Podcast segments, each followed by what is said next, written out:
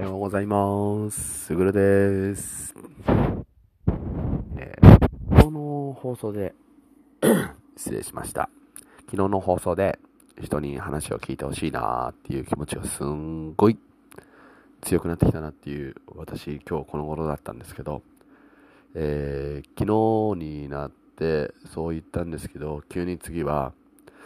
うん今のままではいけないという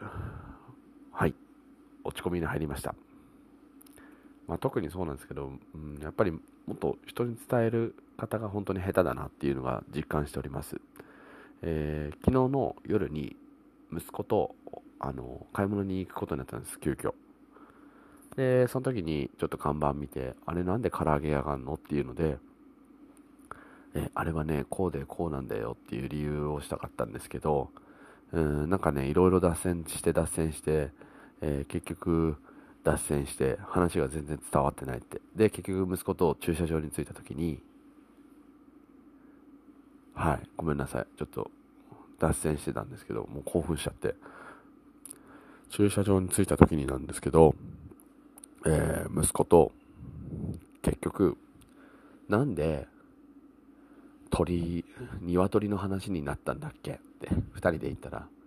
えっ、ー、と俺もよくわかんないって言われたんでで、結局よく考えたら、息子はもうその時点で、僕の話に興味がなかったんだなと、うんと気づけばよかったんですけど、うん、なんで、人を、自分が伝えたいことを、この人のためだと思って伝えたつもりが、相手に伝わっていなかったっていうことに今、本当に気づいております。ってことは、えー、相手に伝えるってつもりでいる時はやはり相手の目を見て相手の仕草を見て少し変えないといけないのかなと思っています。あの運転中だったんで前しか見てなかったんで、えー、横を見てなかったんですけどでもこれがもしクラブハウスもしくは